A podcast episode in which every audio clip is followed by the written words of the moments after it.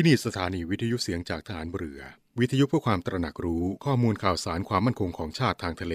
รายงานข่าวอากาศ และเทียบเวลามาตรฐาน จากนี้ไปขอเชิญรับฟังรายการ ร่วมเครือนาวีครับ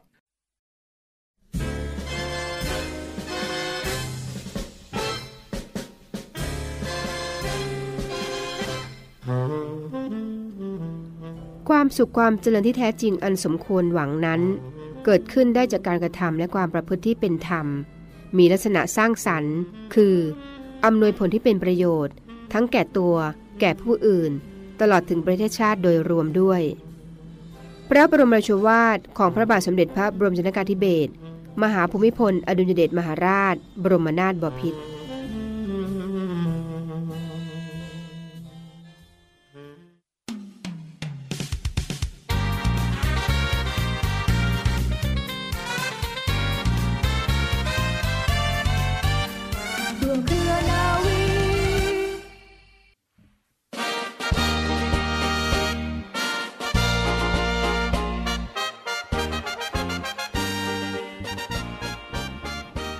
วัสดีคุณผู้ฟังทุกท่านค่ะ ขอต้อนรับคุณผู้ฟังทุกท่านเข้าสู่รายการร่วมเครือนาวี กับเรื่องราวสาระความรู้และข่าวสารที่นำมาฝากคุณผู้ฟังกันเป็นประจำทุกวันสำหรับเรื่องเล่าชาวเรือในวันนี้มีเรื่องราวประวัติความเป็นมาที่น่าสนใจของอีกหนึ่งโครงการหลวง โครงการอุตสาหกรรมประมงพื้นบ้านตำบลแม่นางขาวอำเภอคุระบุรี จังหวัดพังงามาฝากคุณผู้ฟังกันค่ะ เมื่อครั้งที่ประเทศไทยประสบกับปัญหาภัยพิบัติสึนามิ ที่พัดถล่มหลายพื้นที่ในภาคใต้ สมเด็จพระกนิษฐาธิราชเจ้ากรม สมเด็จพระเทพรัตนราชสุดาสยามบรมราชกุมารี ได้พระราชทานพระราชดำริให้สำนักงานมูลนิธิชัยพัฒนาดำเนินการช่วยเหลือผู้ประสบภัยสึนามิ ในพื้นที่อำเภอคุระบุรี จังหวัดพังงา เพื่อฟื้นฟูและพัฒนาคุณภาพชีวิตใน 4 ด้านหลัก ได้แก่ด้านสังคม ด้านเศรษฐกิจ ด้านการศึกษา และด้านสาธารณสุขค่ะ มีการจัดตั้งโครงการและวัตถุประสงค์ของโครงการอุตสาหกรรมประมงพื้นบ้านตำบลแม่นางขาวอำเภอคุระบุรี จังหวัดพังงานี้ขึ้นก็เพื่อสร้างรายได้เสริมให้แก่รัษฎรผู้ประสบภัยสึนามิ นอกเหนือจากการประกอบอาชีพประมงพื้นบ้าน ผ่านการเพิ่มมูลค่าผลิตภัณฑ์แปรรูปสัตว์น้ำค่ะ เพื่อลดต้นทุนของการประกอบอาชีพประมงพื้นบ้านผ่านการผลิตอาหารปลาที่มีคุณภาพ และก็เพื่อเป็นตัวอย่างในการเรียนรู้ต่างๆ ให้แก่ชุมชนด้วย มีการทำกิจกรรมภายในโครงการนะคะ เริ่มจากโครงการโรงงานแปรรูปสัตว์น้ำค่ะ มีวัตถุประสงค์และเป้าหมายเพื่อสร้างอาชีพ และรายได้เสริมให้แก่รัษฎร ผู้ประสบภัยสึนามิในจังหวัดภาคใต้ พื่อจัดการสอนในหลักสูตรอาชีพอุตสาหกรรมประมงพื้นบ้านให้แก่นักเรียน และผู้ที่สนใจค่ะ โดยมีการสาธิตให้วิสาหกิจชุมชนได้เข้ามาศึกษาค้นคว้าดูงาน มีเป้าหมายคือรายได้จากการแปรรูปสัตว์น้ำและเพื่อก่อให้เกิดความรู้ความเข้าใจในการประกอบอาชีพในโรงงานนะคะมีกิจกรรมการแปรรูปสัตว์น้ำเป็นผลิตภัณฑ์อาหารต่างๆ ได้แก่กะปิ ก้างปลาหวาน ปลาหยองปรุงรส ปั้นคลิปไส้ปลาแล้วก็ทอดมันปลาค่ะ มีรูปแบบของโครงการผลิตอาหารปลา อันนี้ก็มีวัตถุประสงค์เพื่อสนับสนุนอาหารปลาในราคาประหยัดนะคะ ให้แก่สมาชิกกลุ่ม ผู้เลี้ยงปลาในกระชัง ในพื้นที่โครงการและในบริเวณใกล้เคียง มีการทำการผลิตอาหารปลาทะเลค่ะ ได้แก่อาหารปลากระพงขาว และรับทำอาหารปลาเพื่องานวิจัยของกรมประมง โดยผลิตออกมาจำหน่ายในราคาที่พอเหมาะ มีโครงการเลี้ยงปลาในกระชังค่ะ เพื่อทดลองเลี้ยงปลาโดยใช้อาหารปลาที่ผลิตขึ้นเองในโครงการ และทดลองเลี้ยงปลาชนิดต่างๆ เพื่อศึกษาปรับปรุงคุณภาพอาหารปลาพร้อมทั้งเป็นการประชาสัมพันธ์อาหารเม็ดของโครงการไปด้วยมีการเลี้ยงปลากระพงขาวค่ะ โดยใช้เศษเหลือของอาหารเม็ดจากการผลิต เพื่อนำส่งจัดจำหน่าย หรือว่าเป็นวัตถุดิบในโรงแปรรูปสัตว์น้ำในโครงการ ในด้านของโครงการวิจัยและพัฒนานะคะคุณผู้ฟัง ก็จะมีวัตถุประสงค์เพื่อทำการพัฒนาสูตรอาหารเม็ดสำหรับสัตว์น้ำที่เป็นที่ต้องการของตลาด แล้วก็มีต้นทุนต่ำนอกจากนั้นนะคะก็มีการประสานงานไปยังกรมประมง เพื่อทำการวิจัยและพัฒนาสูตรอาหารปูนิ่มด้วยค่ะ และทั้งหมดนี้นะคะก็คือเรื่องราวประวัติความเป็นมาที่น่าสนใจของอีกหนึ่งโครงการหลวง โครงการอุตสาหกรรม ประมงพื้นบ้านตำบลแม่นางขาวอำเภอคุระบุรี จังหวัดพังงาที่ทางรายการนำมาฝากคุณผู้ฟังกันค่ะ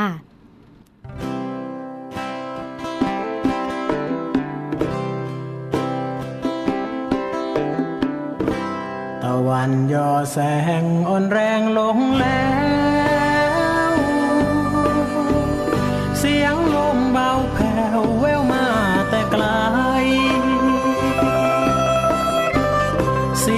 ลื่นซัดฝังแววดังเสียงใครจำจากบ้านไป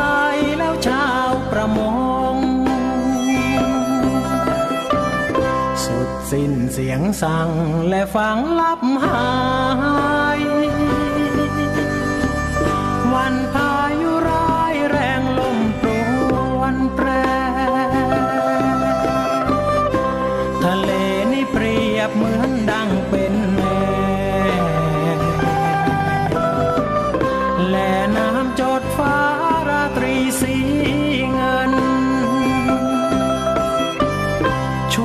กันลากอว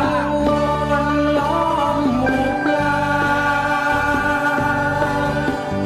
มามาเพื่อนข้าร่วมแรงร่วมใจเหน็ดเหนื่อยเพียงไหนเหนื่อยกายพอทน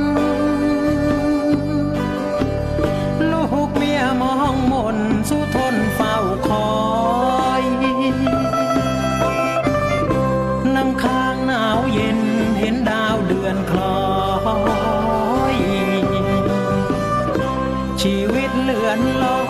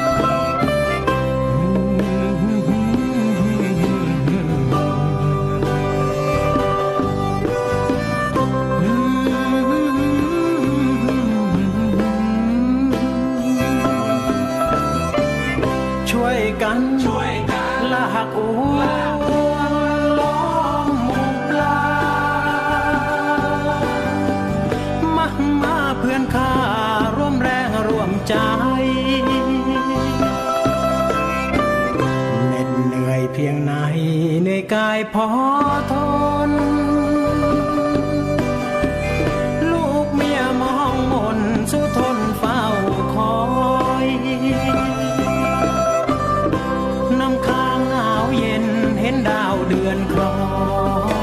ยชีวิตเลื่อนลอยน้อชาวประมง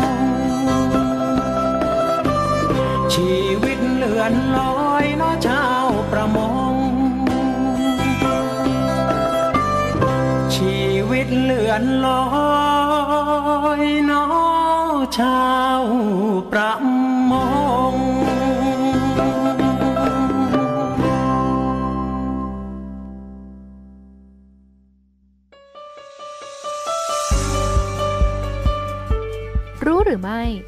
ำตาลมะพร้าวที่ใส่เฮลตี้ไม่ควรพลาด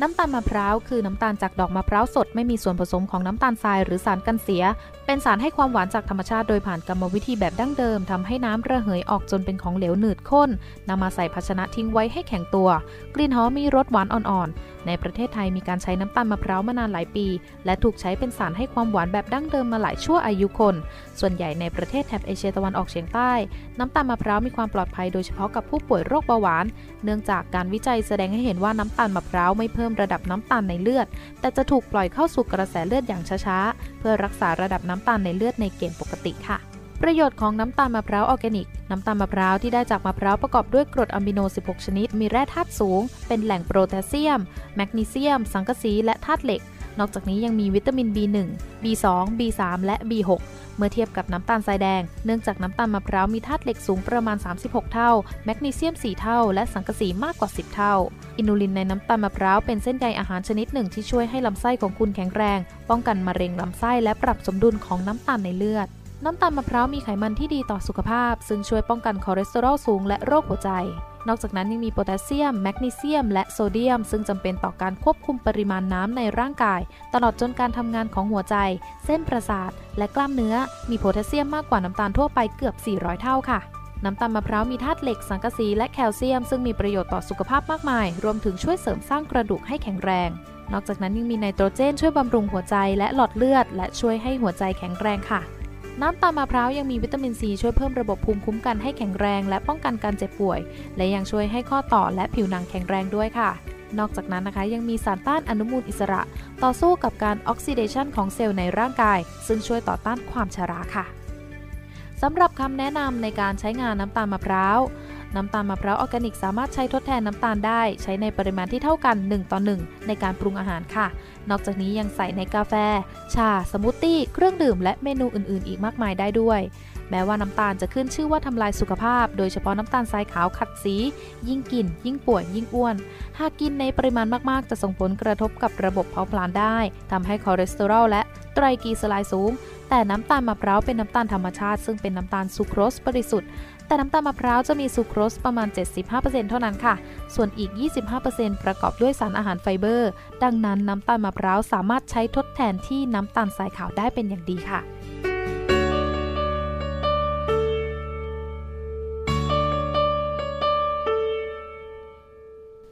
กลับเข้าสู่ช่วงนี้ของร่วมเครือนาวี รับฟังผ่านทางสถานีวิทยุเสียงจากทหารเรือ สทร 15 สถานี 21 ความถี่ ทั่วประเทศไทยนะคะ และช่องทางของเว็บไซต์ www.voiceofnavy.com เสียงจากทหารเรือพอดแคสต์และเสียงจากทหารเรือ Spotify ค่ะ เพียงคลิกเข้าไปง่ายๆ ทั้งแอป Spotify และ Podcast นะคะ พิมพ์คำว่าเสียงจากทหารเรือ แค่นี้ก็จะเห็นรายการต่างๆ มากมายที่นำเสนอสาระประโยชน์ แล้วก็สอดแทรกความบันเทิงมาฝากคุณฟังกันด้วยนะคะ ช่องทางของ Podcast และ Spotify เสียงจากทหารเรือค่ะ อีกหนึ่งเรื่องราวเตือนภัยที่มาฝากคุณฟังกันในวันนี้นะเป็นข้อมูลจากเพจกองปราบสำนักงานตำรวจแห่งชาตินะและในส่วนของกฎหมายน่ารู้กระทรวงยุติธรรมค่ะ เขาออกมาประชาสัมพันธ์ถึงรูปแบบมิจฉาชีพเหมือนฟังคะยุคนี้ยุคออนไลน์ ไปไหนมาไหนก็ต้องระมัดระวังรวมทั้งการโอนเงิน การแชทการโพสต์ข้อความใด ๆ ก็ต้องระมัดระวังในในยุค ออนไลน์แบบนี้เทคโนโลยีมาเร็ว ก็อาจจะทำให้เราเสียเงินเสียข้อมูลไปได้เร็วๆด้วยดังนั้น ระวังเป็นพิเศษค่ะไม่ประมาทกันนะคะ 6 สิ่งที่ห้ามยืมและห้ามให้คนอื่น เพื่อ ป้องกันการโจรกรรมข้อมูลส่วนบุคคลค่ะ มีอะไรบ้าง 6 สิ่งที่ห้ามให้คนอื่นยืมนะคะ เพื่อป้องกันการทำข้อมูลทั้งส่วนบุคคล ข้อมูลทางธุรกรรม อาจจะเสียเงินเสียทอง แล้วก็ถูกนำข้อมูลไปใช้ประโยชน์ในทางที่ผิดกฎหมายได้โดยไม่รู้ตัว ประการแรกค่ะ โทรศัพท์ มือถือมือถือเครื่องหนึ่งเนี่ยมีข้อมูลมากมาย แล้วก็แสดงความเป็นตัวตนของเราได้มาก เลยทีเดียว ดังนั้น ห้ามให้ยืมต่อกันนะ ถ้าไม่จำเป็น โดยเฉพาะคนที่ไม่รู้จักไม่สนิท หรือคนแปลกหน้า ขอยืมโทรศัพท์มือถืออันตรายนะ ดังนั้นก็นอกจากจะใช้เพียงติดต่อสื่อสารหรือว่า ใช้โทรศัพท์มือถือแล้ว ปัจจุบันก็ใช้ในการทำธุรกรรมทางการเงินหรือว่าการโอนเงินผ่านโทรศัพท์มือถือ Mobile Banking Mobile Payment ต่างๆ เหล่านี้ค่ะ การชำระ ค่าสินค้าค่าบริการเครือข่ายอินเทอร์เน็ต ดังนั้นถ้าไม่จำเป็นจริงๆค่ะไม่ควรให้ใครมายืมโทรศัพท์มือถือเราไปโดยเด็ดขาดนะคะ ประการถัดไปค่ะสิ่งที่ห้ามยืมอีกหนึ่งอย่างก็คือพวกคอมพิวเตอร์โน้ตบุ๊กแล็ปท็อปเพราะว่าคุณอาจจะแอบถูกแอบดูข้อมูลส่วนตัวได้นะ ดังเช่น ข้อมูลเลขที่บัญชีชื่อผู้ใช้งาน รหัสผ่านหรือว่าข้อมูลทางการเงินค่ะ ซึ่งการใช้คอมพิวเตอร์โน้ตบุ๊กและแล็ปท็อปนั้น ถ้าเชื่อมโยงผ่านเครือข่าย Wi-Fi ฟรี หรือว่าเครือข่ายสาธารณะฟรี Wi-Fi อาจจะถูกแอบดูข้อมูลได้โดยไม่รู้ตัว ดังนั้นก็ระมัดระวังกันในช่วงนี้นะการโจรกรรมข้อมูลส่วนบุคคล แฮกเกอร์เหล่านี้ก็มีหลายรูปแบบ การใช้แล็ปท็อปโน้ตบุ๊กท่านอาจจะถูกแอบดูข้อมูลส่วนตัวได้ โดยไม่รู้ตัว ประการถัดไปค่ะนี้บัตร เครดิต บัตร ATM บัตรเดบิตต่างเหล่านี้ค่ะ ถ้าใครยืมบัตรเราไปรูดแล้ว นอกอาจจะนอกจากอาจจะไม่ได้เงินคืน คุณอาจจะถูกขโมยข้อมูลบนบัตรได้ เพื่อนำไปทำธุรกรรมที่เราไม่พึงประสงค์อีกด้วยเอกสารส่วนตัวค่ะ เช่น การใบแจ้งยอดเงินบัญชีธนาคาร สมุดบัญชีธนาคาร สมุดเช็ค บัตรประชาชน สำเนาทะเบียนบ้าน ทะเบียนรถนะต่างๆเหล่านี้ค่ะถือได้ว่าเป็นเอกสารส่วนตัวที่ไม่ควรให้ผ่านมือใครไปมาโดยเด็ดขาดดังนั้น ก็การเซ็นรับรองต่างๆ ก็อย่าลืมเซ็นรับรองให้ถูกต้องด้วยนะเป็นหลักฐานที่สามารถนำไปโจรกรรมข้อมูลส่วนบุคคลได้ระมัดระวังไว้เป็นพิเศษ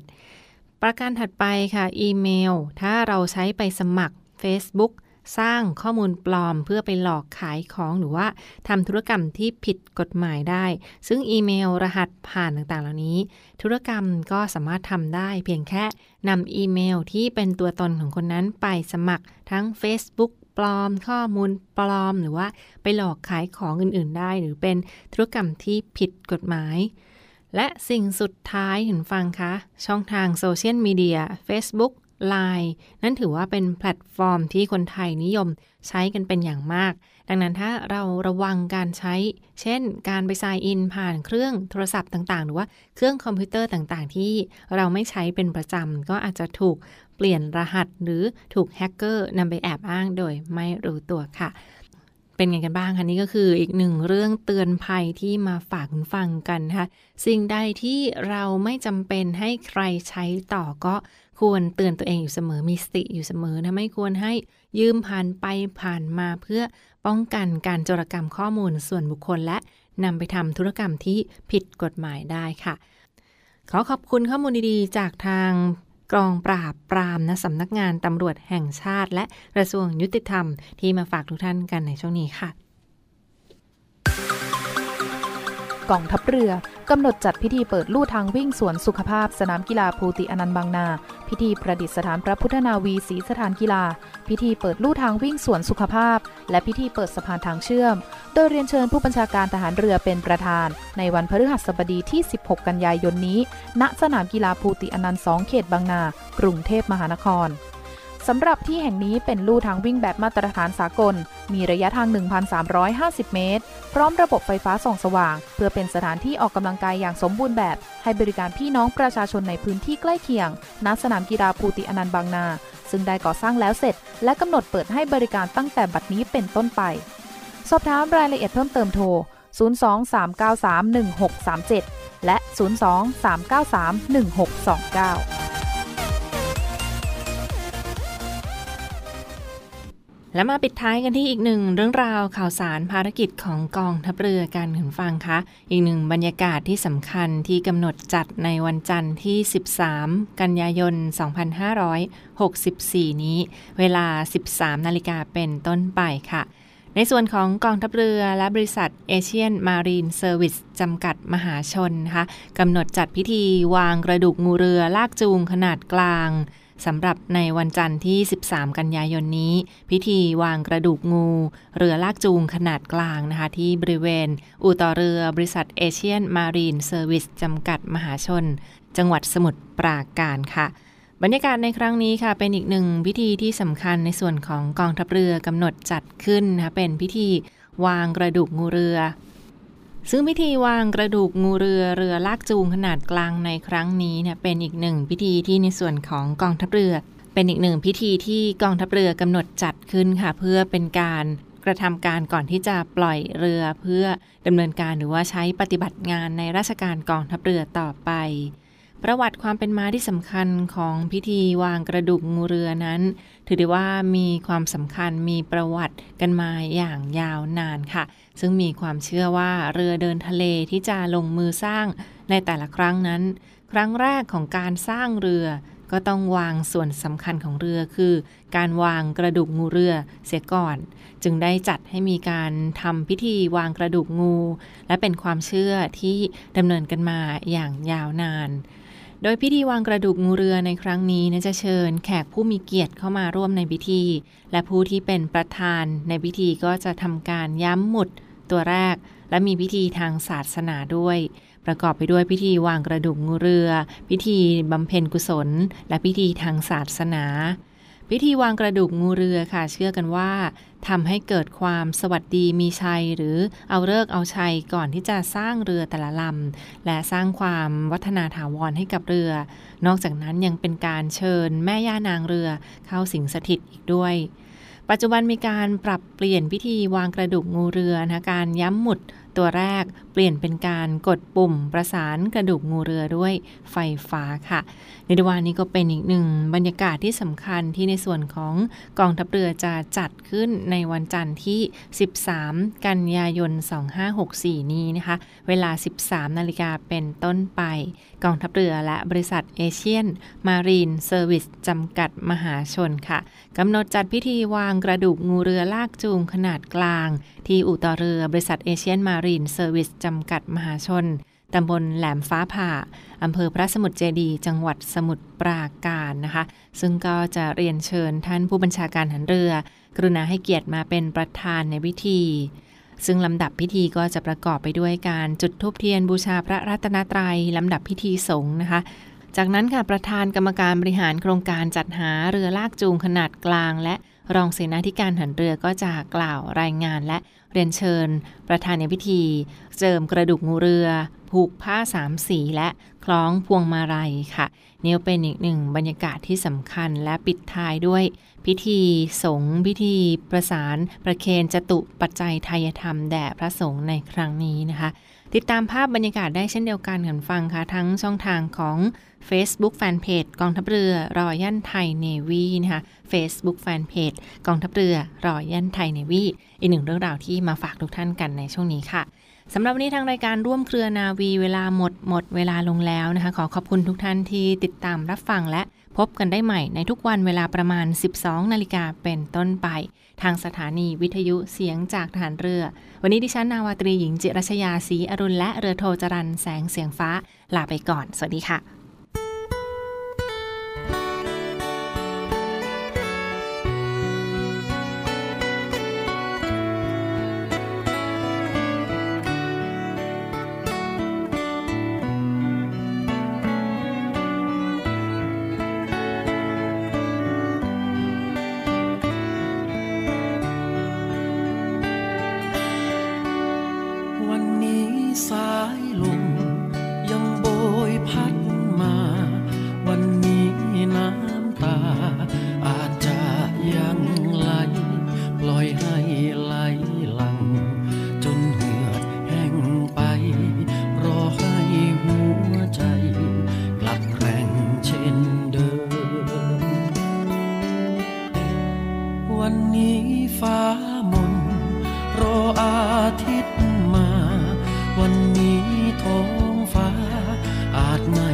สดใส รอแสงสว่างเบิกทางนำ